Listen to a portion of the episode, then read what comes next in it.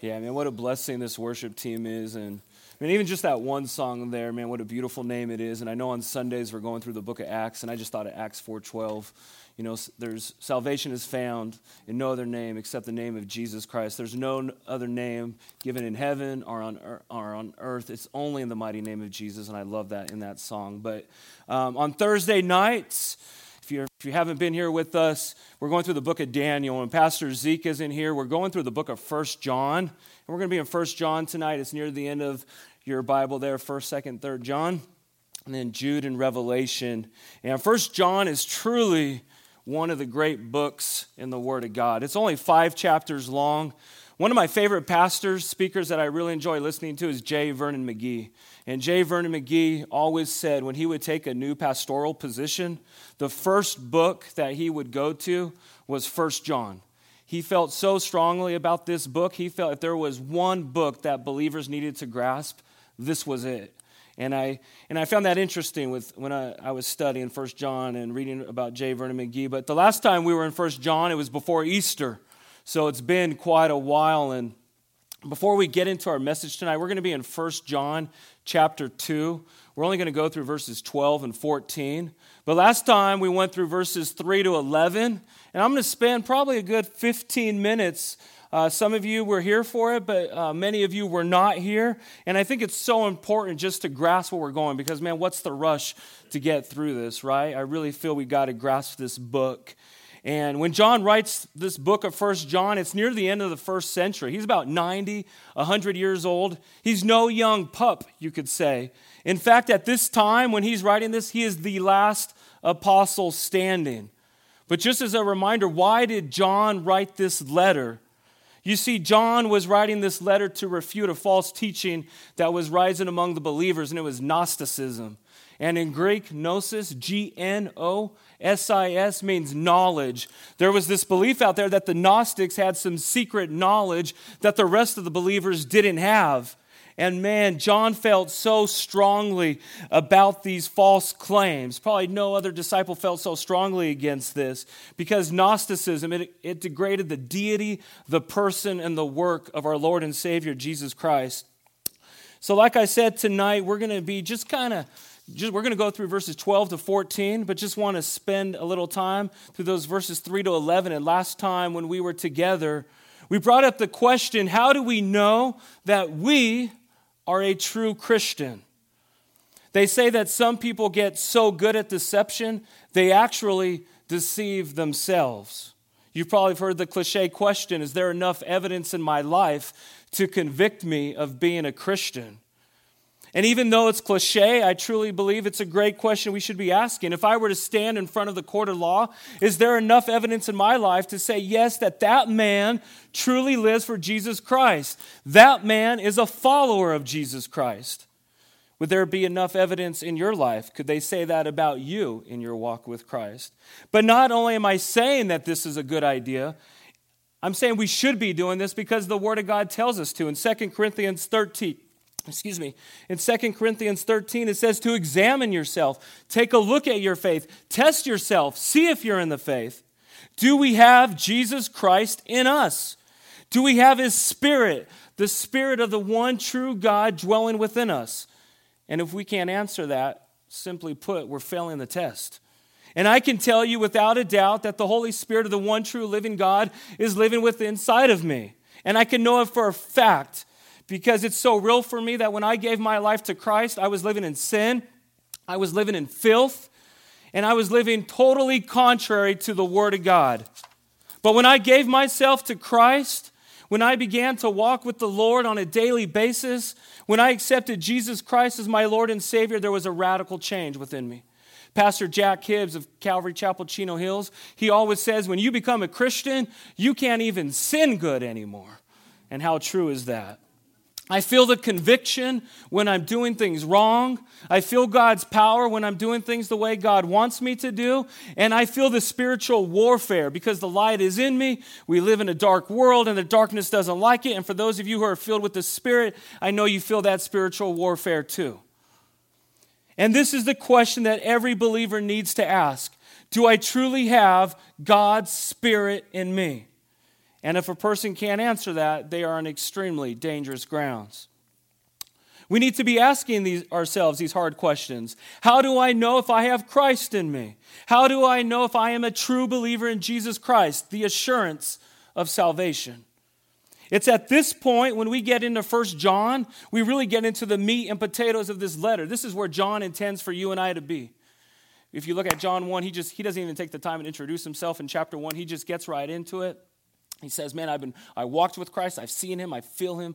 Now we're getting to the point. This is where he intends for you to be. And when you're going through 1 John, I would encourage you to read it on your own. I would strongly suggest that you take an honest inventory of yourself when going through 1 John.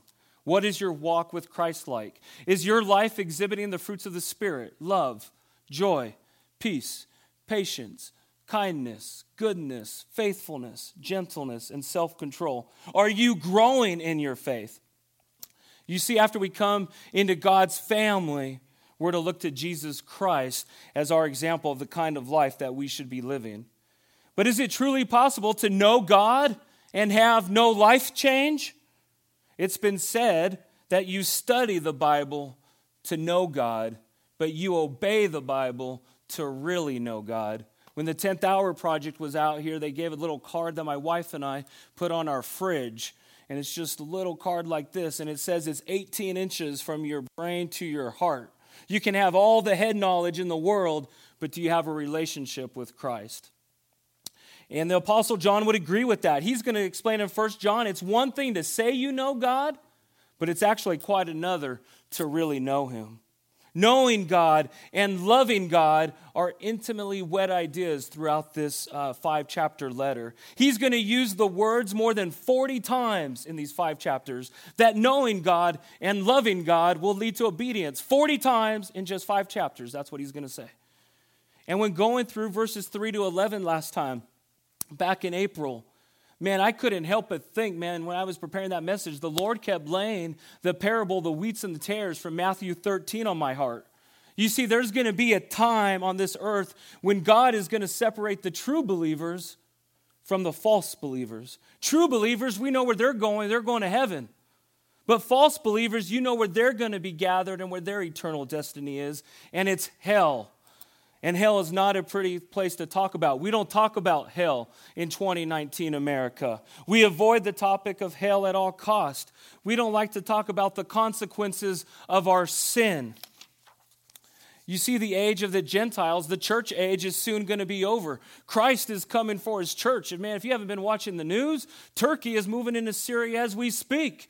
That goes right along with Ezekiel 38:39. Turkey, Russia, and Iran gathering north of Syria. That is a major sign of our Lord's return. And you need to make sure that you are a true believer in Christ. You need to make sure that you are part of his church. That's why Paul challenges you and I in 2 Corinthians 13. Examine yourselves, test yourselves, see if you're living in the faith.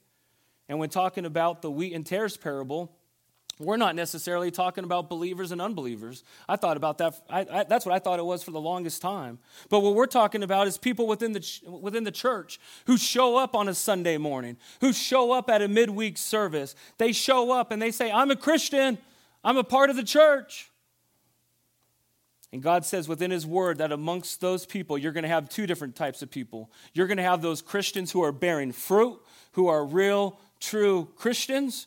And then you're going to have those who are fake, who are false, who are empty. In every church, you're going to find people who are not truly believing in Christ. And it's a hard pill to swallow, isn't it? But here's the fact, there's always been tares in the church, always. That's what the Word of God tells us.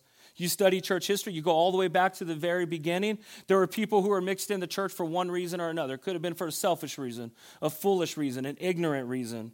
They were there, they pretended they were a part of the church, but really they had no desire to do what God has called them to do.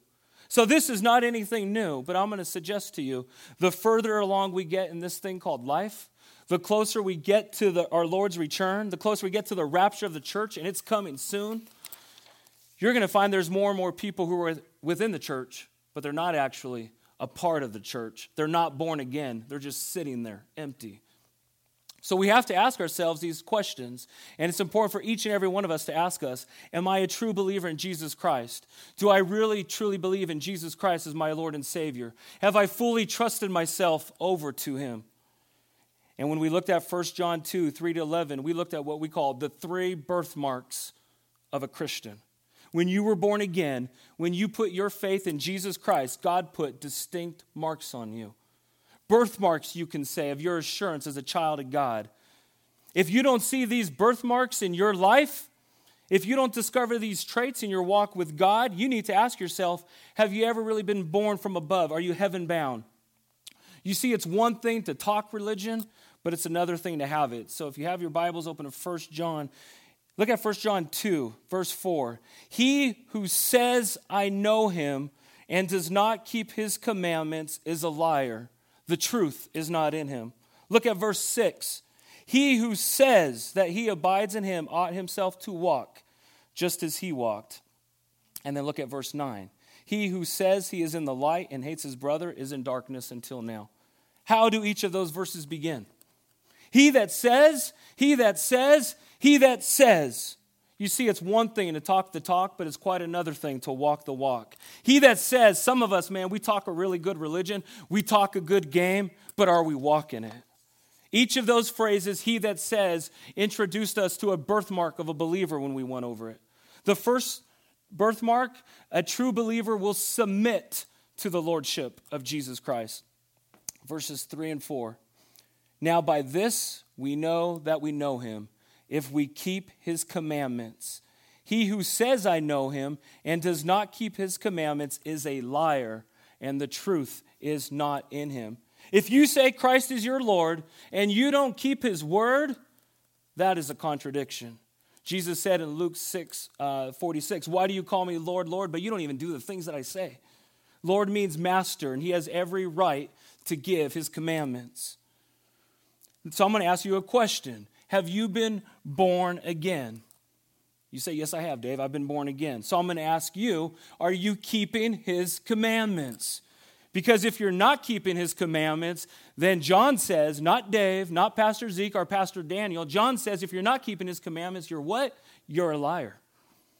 Now, this doesn't mean you can't ever get blown off course, but I'm going to tell you this. If you have no desire to live your life according to the Word of God, if you can sin carelessly without any conviction, if you could just go this way, let God's commandments go the other way, then you need to get saved. I didn't say that. That's what the Apostle John says right here. The Apostle John says, he who says I know him and does not keep his commandments is what? That person is a liar. So the first trait of a believer we looked at was a true believer will submit to his lordship. God says, this is what I want you to do, and a true believer has his word. He who does not keep his commandments, John calls a liar. If Jesus Christ is not the Lord of your life, then you're not on the road to heaven. And it makes me wonder what John would say in a letter today to the seeker-friendly churches of our time that want all the feel-good stuff. Make me feel good. Don't talk about hell. Don't talk about sin. Don't talk about the commandments. You see, this isn't legalism here. This is love from John. John loves. You know why I keep the commandments of Jesus? It's because I love him. In John 14, 15, Jesus says, if you love me, keep my commandments. And just a few verses later in 21, he says, it is he who has my commandments and keeps them. It is he who loves me. The second birthmark we looked at of a true believer is that a true believer will seek his lifestyle. Look at verses 5 and 6. But whoever keeps his word, truly the love of God is perfected in him. By this we know that we are in him. He who says that he abides in him ought himself also to walk just as he walked. So here, John's not talking about his lordship now. Now he's talking about his lifestyle. You submit to his lordship, and then you seek his lifestyle. You ought to walk as Jesus walked. If what you call being saved has not made you like Jesus, then you have not been saved. Being saved will make you like Jesus. John says very clearly in verse 6 that he who abides in Jesus ought to walk as he walked. If you flip over to 1 John 4, 17, and in 1 John 4, 17 it says, love has been perfected among us in this, that we may have boldness in the day of judgment, because as he is, so are we in this world. Look at 1 John 3:3. And everyone who has this hope in him purifies himself just as he is pure. And don't miss those phrases. Just as he is, even as he is, as he is, as he is, so are we. 1 John 4:17. We ought to walk as he walked. 1 John 2:6. As he did this, my lifestyle is to have the lifestyle of Jesus Christ. Jesus Christ had a lifestyle of honesty. Jesus Christ had a lifestyle of purity. If you have a lifestyle that's built on dishonesty, then simply put, you are not walking as Jesus walked, and you are not walking in the light. And if you are not walking in the light, you have absolutely no right to call yourself a child of God. The first mark of a believer is somebody who submits to his lordship. The second birthmark was someone who will seek his lifestyle. And then that brought us to the third birthmark. A true believer will show the love of Jesus Christ. The third birthmark, simply that you'll go out there and share his love. Look at verses 7 and 8. 1 John 2, 7, 8. It says, Brethren, I write no new commandment to you, but an old commandment which you have heard from the very beginning. The old commandment is the word which you have heard from the beginning. Again, a new commandment I write to you, which thing is true in him and in you, because the darkness is passing away and true light is already shining. So that word new that John uses in verse 8, it does not refer to something that's never been heard before. We would probably actually use the word fresh today. Although this is, in other words, even though this is an old commandment, it's not stale, it's not archaic. It was just as fresh as the day it was first given. It's old because Jesus tells us in Matthew 22:36 that love is the first and the greatest commandment. So when Jesus makes that statement, he's going all the way back to the Old Testament. But why is it new? Because Jesus says in John 13:34, a new command I give to you. Love one another as I have loved you, so you must love one another. So what were the birthmarks of a believer? You submit to his lordship, you seek his lifestyle, and you go out there and you share his love. That's it. And if these things aren't there, don't call yourself a Christian. But listen to me. If a person is saved, all those traits are going to show in their life. One of my favorite authors was a pastor. His name's Dietrich Bonhoeffer. If you don't know, probably his most classic book is The Cost of Discipleship. And he was a pastor during the Nazi era, and he was young, stood up against Hitler, and he was martyred for his faith against Hitler. But man, a remarkable story if you ever have a chance to read any of Dietrich Bonhoeffer's books. But he says in his book, Costly Discipleship, only he who believes is obedient, and only he who is obedient believes. You're not saved by keeping the commandments. You're not saved by walking as Jesus walked. You're not saved by loving your brother. But if you're saved, you're going to be doing all of those things. And in 2 Corinthians 5:17, when Pastor Jacob went over it a few Sundays ago, we went over the verse, Therefore, if anyone is in Christ, he is a new creation. Old things have passed away. Behold, all things become new. If anyone is in Christ, he is a new creation. So may our walk match our talk. And that leads us into tonight, verses 12 and 14. And we're going to dive into verses 12 and 14. But there's a natural transition as we go from the birthmarks of a believer. And now we're going to talk about tonight the spiritual growth of a believer. But I felt it was just really important because it was so long ago when we went over that we just kind of have a grasp of where John's heading next in his transition. But let us pray. Heavenly Father, guys, we just come before you here this evening, Father, and just like Thomas prayed, Father, I know a lot of us have had busy days, Father, and we're coming here and we're tired and exhausted, and we just pray, God, that you block out all the distractions of the world and speak to us individually, Holy Spirit, God, and we're just excited to see you do a mighty works, God. As we were just talking about, we know you're coming for your church very soon, and we want to be used by you, and have those birthmarks of a believer, God, show in our daily walk with you. And we're excited just for tonight, God, to hear you speak and just do a mighty works. In Jesus' name we pray, amen. So 1 John 2, 12 to 14. I write to you, little children, because your sins are forgiven to you for his name's sake. I write to you, fathers, because you have known him who is from the beginning. I write to you, young man, because you have overcome the wicked one. I write to you, little children, because you have known the Father. I have written to you, fathers, because you have known him who is from the beginning.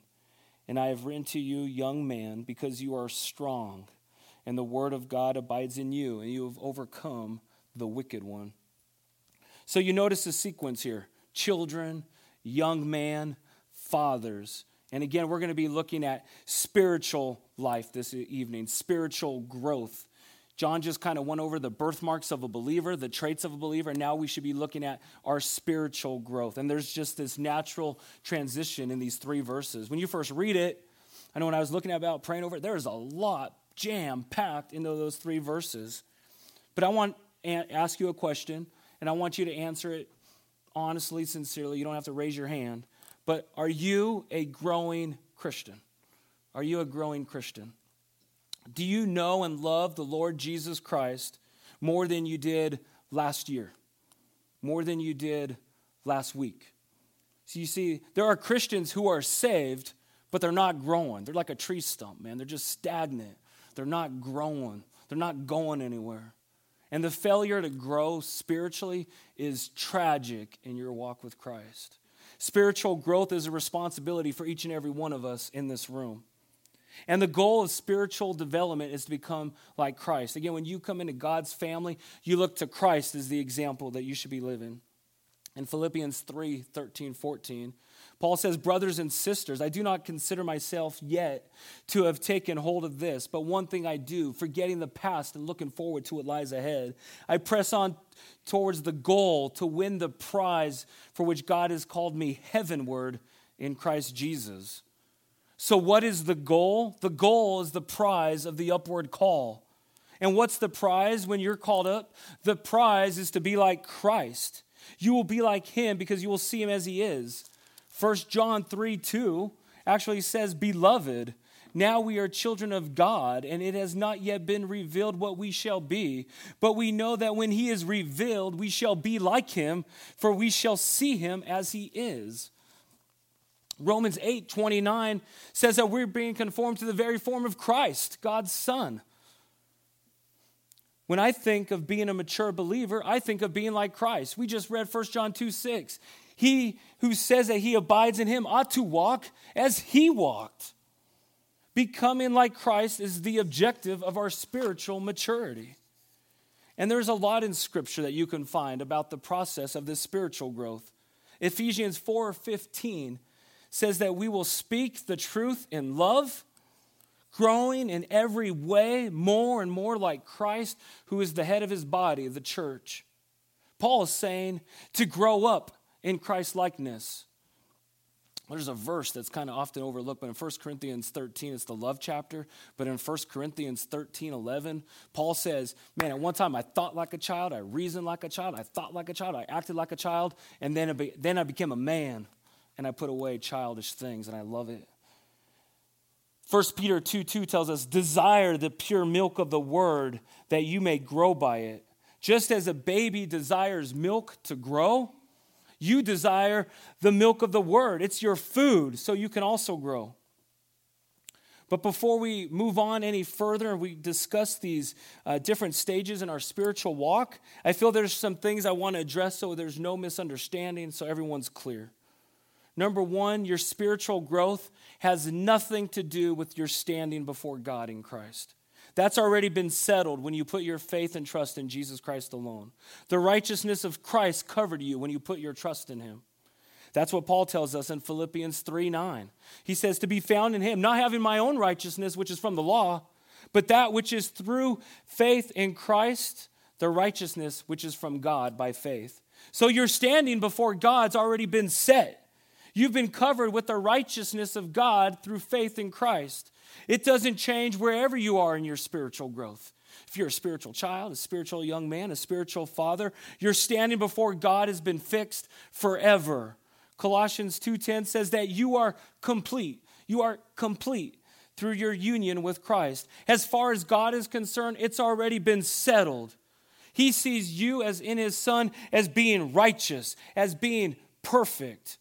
2 Corinthians 5:21 sums it up. We know this verse well. For he made him, who's him? He made him, Jesus Christ, who knew no sin, to be sin for us, so that we might become the righteousness of God in him. So wherever you are in this spiritual development, if you are a spiritual child this evening, if you are a spiritual young man, if you're a spiritual father, we're going to cover all three of those. It doesn't have any impact on your standing before God. Yeah, that has already been settled. Number two, your spiritual growth has nothing to do with God's love for you. God doesn't love you more or like you better if you're spiritually mature. John 13:1, Jesus, it says, having loved his own who were in the world, he loved them to the end, unto perfection. The Lord loves all unto perfection. And when Jesus said that, they were in the upper room. Talk about spiritually immature. They were prideful. They were boastful. They were insincere to Jesus, having to go face the cross. They were actually arguing who was the greatest. And Jesus still loved them to the end, unto perfection. Jesus loves us with a perfect love. He cannot love us more because we're more mature. He cannot love us less because we're less mature. In fact, in Romans, it says that Christ died for us while we were still sinners. It actually uses the word, while we were still his enemies, he loved us. So where we are in the process of our spiritual growth, it does not affect our standing with him or his love for us. Number three, spiritual growth has nothing to do with time. It's not measured by the calendar, you can say.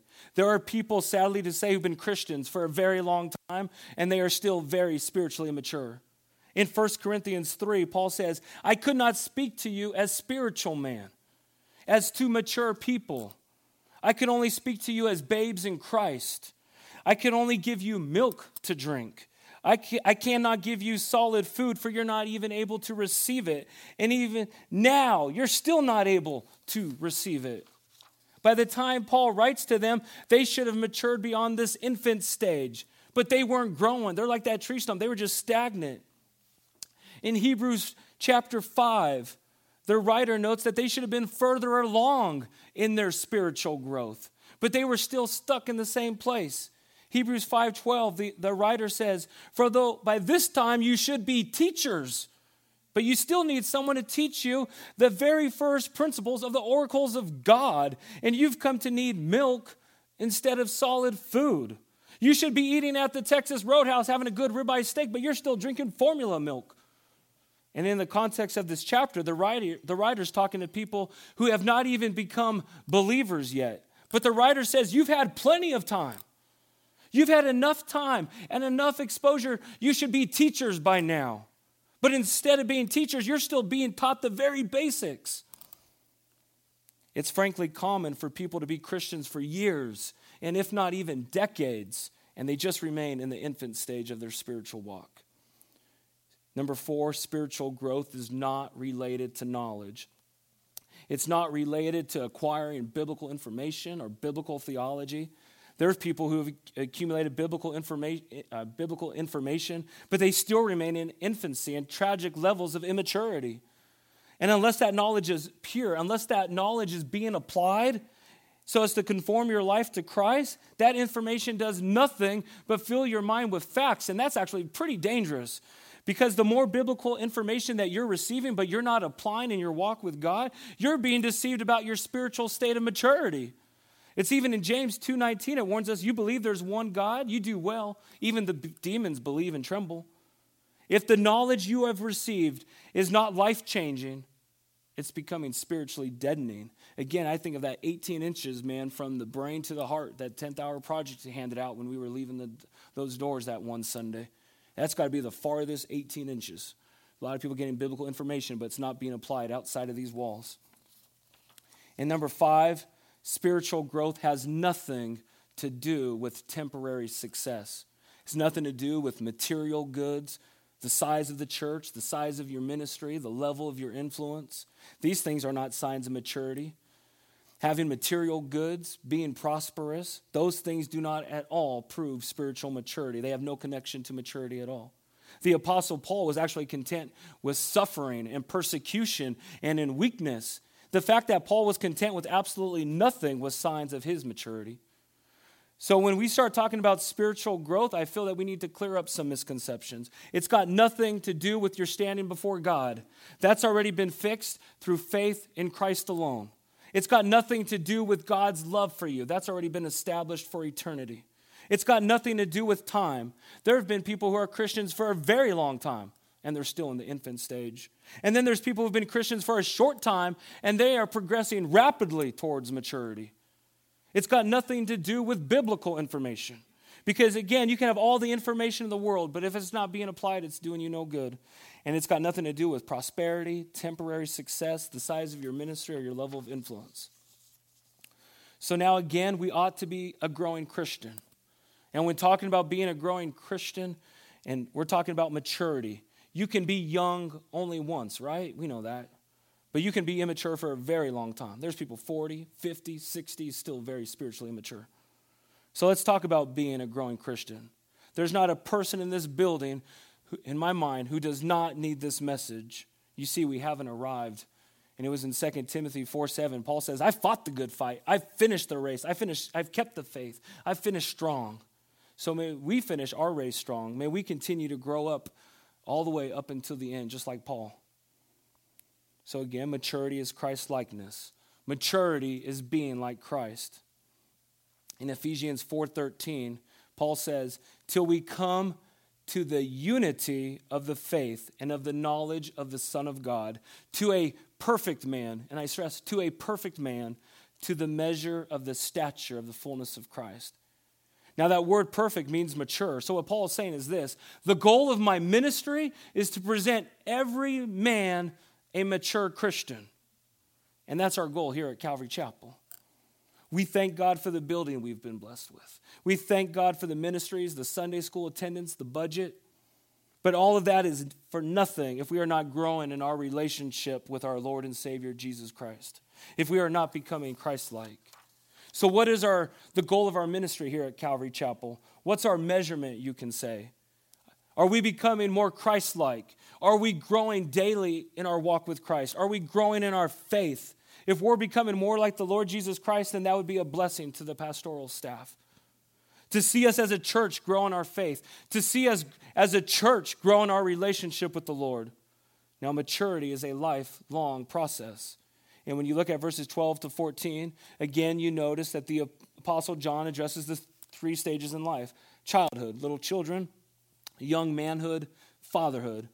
And all of us here this evening, we're in one of those three categories here tonight. And like we've already mentioned, God loves them all. God loves you. But God wants you to move in progression through these stages, all the way until you reach the fatherhood stage. And until, like Paul said, I finished my race. I finished strong, all the way up until the very end. In our physical life, we're babies, we're children, we're adolescents, and then we grow up to become fathers and mothers. So what is the mark of a childlike Christian? Little children, they know the thrilling wonders of childhood. Look at verse 12. I write to you, little children, because your sins are forgiven for his name's sake. A newborn Christian is thrilled at knowing Jesus. A newborn Christian blesses God that his sins are forgiven. You can say a newborn Christian, man, they're all tomorrows. There's no yesterdays. They are thrilled, and they're looking to the future with hope. They're excited. Look at the children's ministry. Look at those little kids, man. Little children have the thrilling wonders of childhood, but the little child lives in the realm of their feelings. It's so wonderful to be a little child. They have not lost the wonder of childhood yet.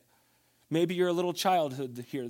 Maybe you're a little child here this evening. You've been saved within the last year. You've been saved within the last 6 months, and you can't get over that all of your sins have been forgiven. Man, how good that feels to have that burden lifted off, that weight. Not just some of your sins, half your sins. Man, that all of my sins have been lifted off, and you're just excited. We've seen those newborn Christians. They're out there. They're sharing their faith. They're pumped. They're excited. Now, little children are wonderful, but we do not want to stay as little children. I used to think that a perfect church was where everybody was a mature, spirit-filled, Christ-like believer. But I was wrong. That's not a perfect church. That would actually be a failing church. If everyone were a Christ-like, mature Christian, that means one thing. Not happening. There are not people who are being saved day by day. We ought to hear the cry of newborn babies. When souls are coming forward and Pastor Zeke's doing an altar call and people are giving their hearts to Jesus Christ, there ought to be rejoicing. But you could say that this church ought to be a maternity ward that is filled with those who are being saved day by day, with new believers. But the sad thing is that when the church becomes a maternity ward for some, they stay in it until it becomes a nursing home, and they never mature. So you have the thrilling wonders of childhood, but that brings us to the young man stage of the triumphant warfare of manhood. Look at verses 13, 14. It says, I write to you, fathers, because you have known him who is from the beginning. I write to you, young man, because you have overcome the wicked one. And skip all the way down to verse 14. It says, and I have written to you, young man, because you are strong, and the word of God abides in you, and you have overcome the wicked one. So what does this mean? We have now gone from childhood into the young manhood. The Apostle John says that they are workers. These people are warriors. And I thank God for the workers in our church. I thank God for the spiritual warriors in our church. It's great to see these wholesome, vibrant, healthy people who are no longer little children, who no longer have to be served. They have learned to go out there and serve. There's workers all over our church. The ushers are workers. The worship team's workers. Go to children's ministry right now, you'll see workers. The sound booth is workers. There's workers all over. But how does this happen? They are workers and a blessing to the church, but not only are they workers, they are warriors. But how do they become warriors? It says right there that in verse 14, the word of God made them strong. I have written to you, young man, because you are strong and the word of God abides in you. Now, would you like to stop being a child? Would you like to start being a worker and a warrior? Then how are you going to do it? The word of God is going to make you strong. How do you get to know somebody? You've got to spend time with them. Now, how are you going to get to know the Lord Jesus Christ? The only way to get to know your Lord and Savior Jesus Christ is to get into his word. Many people feel that they go to Bible study once a week. That will do. But the word of God is just like food. Imagine eating a meal just once a week. You'd be in bad shape. And the word of God, it's even referred to as the bread of life. If we are to know Christ, we got to get to know him. You got to dig into his word. If you think just coming on a Sunday morning for an hour and a half, coming just to the midweek service is going to do it, it's not enough. How do you overcome the wicked one? With the word of God. A few Saturdays ago, we had a men's conference at the Calvary Chapel, Victorville. They went over Ephesians 6 about the spiritual armor when you fight spiritual warfare. What's the offensive weapon? There's only one offensive weapon mentioned, the sword of the Spirit. What's the sword of the Spirit? It's the word of God. If you're going to be able to defend yourself against the devil, you're going to have knowledge of God's word. And only you can answer that right now. How much knowledge do you have of God's word? He even challenges us, you better be able to defend your faith when somebody comes up to you. If you have children, if you have grandchildren, I work at a high school, I guarantee you their faith is going to be attacked. You go to a college campus, you better be able to stand for your faith. You better know the word of God or you're going to fall for anything. The reason so many believers are falling victims to the sins of the world, they're not reading God's word. They're not plugged into God's word. You eat 3 times a day. You need physical food to be strong, to be nourished, to have energy. And believe you me, you need spiritual food just as much, if not even more so, to be strong. When God's word takes up residence in us, then we will gain victory over Satan, the evil one. God's word is the only weapon that's going to defeat Satan. Satan, who's referred to as the prince of this world system, is what the Bible says. Now, you know what the devil wants you to do. He wants to keep you childlike. He wants you stuck in that childlike stage. He doesn't want you growing. The enemy does not want you to be strong. He does not want you to become a worker and a warrior. I enjoy sports, so I love using sports analogies. So I just imagine a JV football team up here in the high desert going up against the New England Patriots lined up on the other side. And we all know that would be ridiculous. It wouldn't even be fair. If they play some hard-nosed tackle football, it wouldn't even be a contest. The New England Patriots would destroy that JV football team. Why? Because that JV football team is not mature. And now imagine the devil would be those New England Patriots, and we're sending JV kids up against them. That's not a wise idea. You need to be made strong. And how are you made strong? By the Word of God. So you have the child stage, you have the young man stage, and then we come to the fatherhood stage. Look at verses 13, 14. Verse 13 says, I write to you, fathers, because you have known him who is from the beginning. And then again in verse 14, I have written to you, fathers, because you have known him who is from the beginning. Now the fatherhood stage is maturity. We think of God as what? Not as a child, not as a young man, but as our Father, which art in heaven.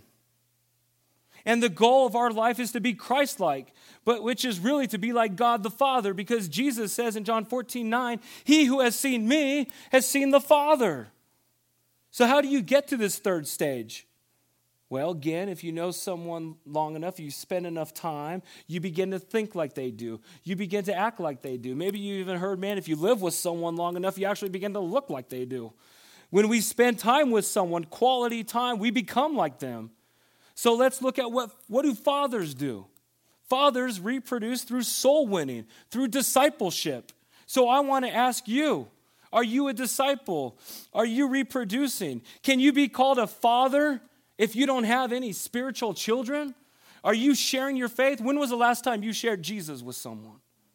I'm not just talking about getting wiser. What I'm talking about now is winning souls. I'm talking about discipleship. What else do fathers do? Fathers provide for the needs of others. What else? Fathers have wisdom. I'm going to ask you, do people go to you when they have a heartache? Do people go to you when they're scared? Do people go to you when they have a fear, when they have a problem? Do people come and talk to you? Why is that? It's because you're mature. You've come to the fatherhood stage of maturity. As you grow up and you become a father is a composite of all three of those stages.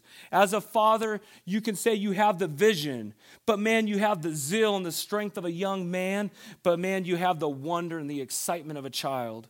You don't just grow from one stage to the next, and you just grow and you leave the next one behind. It's actually a composite that's being built on all of them. When a person becomes a father, he's a composite of all three of those stages. In the father, you will have a little child. And if you're perfectly whole, all those stages will be inside of you here tonight. So here then is the Christian family. All of them are born-again believers, but some of them have grown out of that infant stage. They've grown into manhood. Maybe some have grown into fatherhood. And it is to the growing, maturing Christian to whom the world does not appeal.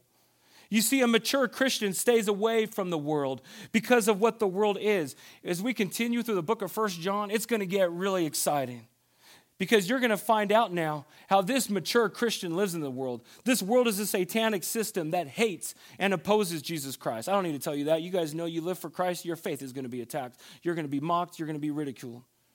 And the next time, John is going to transition to the letter. He's going to talk about this satanic world system that we live in. Eventually, he's going to get into the Antichrist. But to the mature Christian, they stay away from the world because of what the world does, what the world is. It attracts us to live on sinful substitutes. The mature Christian is too interested in loving his father. The mature Christian is too interested in going out there doing his father's will. The attractions of this world have no appeal to the fatherhood, to that person who's in that fatherhood stage. He realizes that the things of the world are only toys. He can say, man, with Paul, when I became a man, I put away those childish things. So who's writing this letter again? John.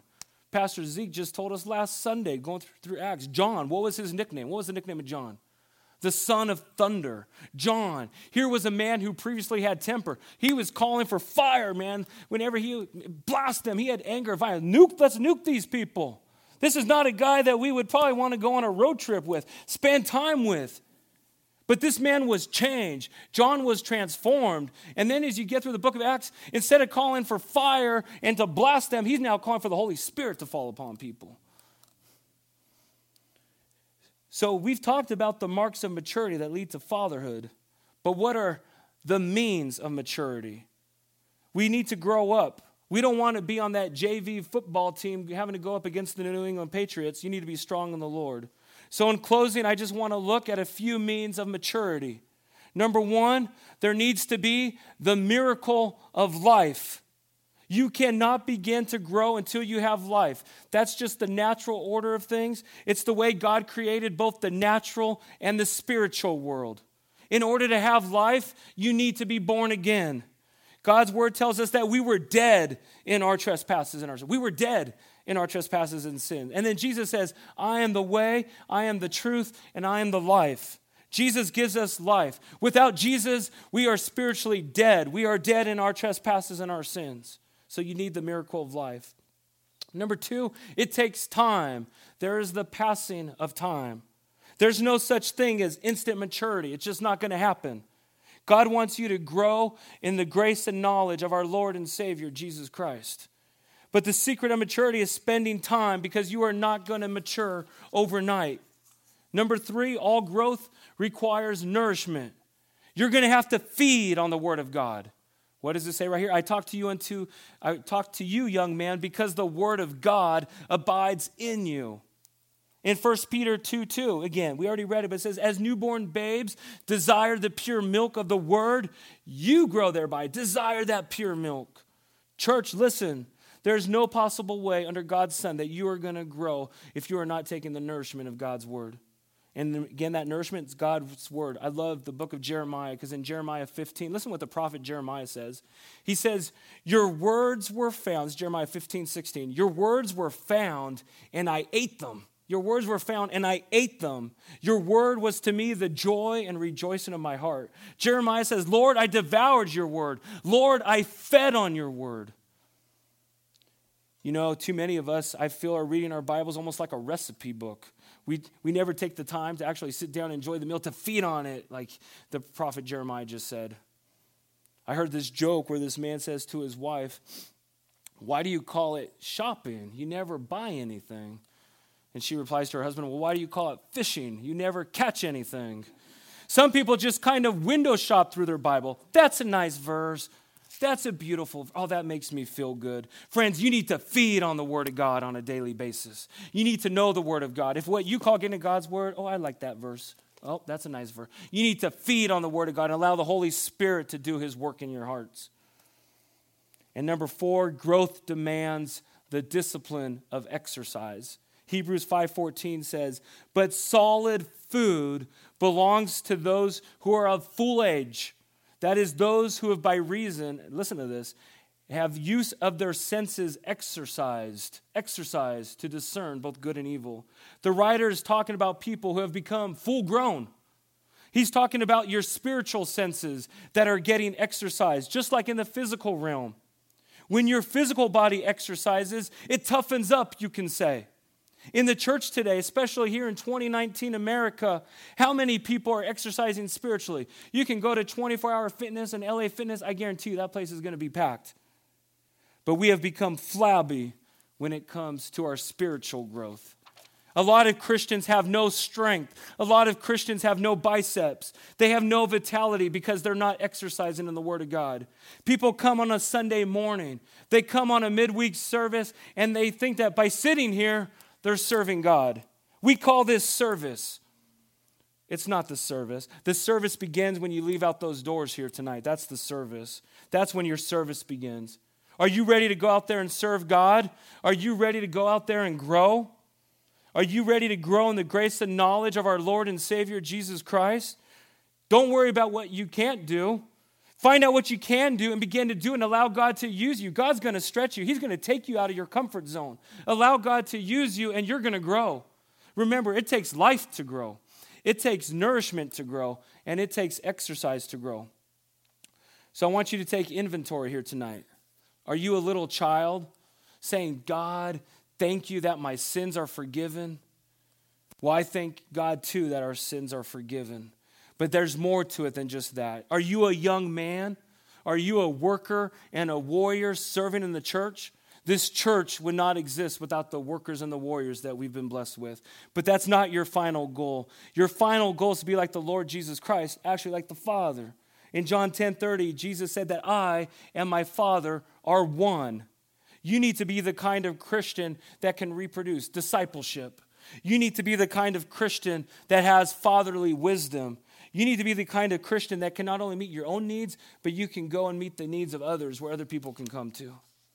So we're going to close in prayer here. But I just want to say, man, may we all be a growing Christian. If God could help John grow, this guy who was this one-time son of thunder, and he became this wonderful apostle who would write these 3 letters and go on to write the book of Revelation, man, God could do the same thing with us. God's looking for people to use. He's looking for people who are committed to him. Think of the prophet Isaiah, here I am, Lord, send me. Lord, write this message on our hearts, but may tonight... My prayer is for us that we don't just walk out of here and forget it, that we really truly believe this, that you guys go out there, and I challenge you, get in God's word, be that growing Christian. If you're a child, get into young manhood. If you're a young manhood, fatherhood. If you're a father, go out there and make disciples, share your faith. It's convicting me. When was the last time I shared my faith? It's one thing to be in here. We come in here, we encourage one another, we regroup, and we go out there, and that's our calling. That's our service out there, amen? Let me close this in prayer. Heavenly Father, God is... We just end here in closing. Father, we just thank you, God, for this time together. And Holy Spirit, I just pray, God, that you speak to each of us individually, Father. And the reminder that wherever we are in our spiritual walk, Lord Jesus, that you love us just as equally, Father. And your desires for us to grow in your word, to be used by you, Father. Looking back at those birthmarks of a Christian, Father, I pray that those birthmarks in our walk with you, that we're submitting to your lordship, that we're seeking your lifestyle, that we're sharing your love, Lord Jesus. And I pray that this message that has been written on our hearts, Lord Jesus, that when we leave, God, we know the enemy tries to throw darts and gets us distracted with the busyness of the world. But I pray, God, that we will be devoted to you and feed on your word, God, not just once a week or twice, on a daily basis. We love you and we thank you for this word. In Jesus' name we pray. Amen.